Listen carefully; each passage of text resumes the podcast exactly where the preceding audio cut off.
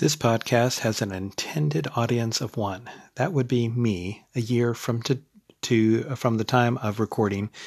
This is a diary for homesteading activities to remind myself what I was doing the previous years and uh, so that I can plan toward uh, um, what I should do in the next uh, following years.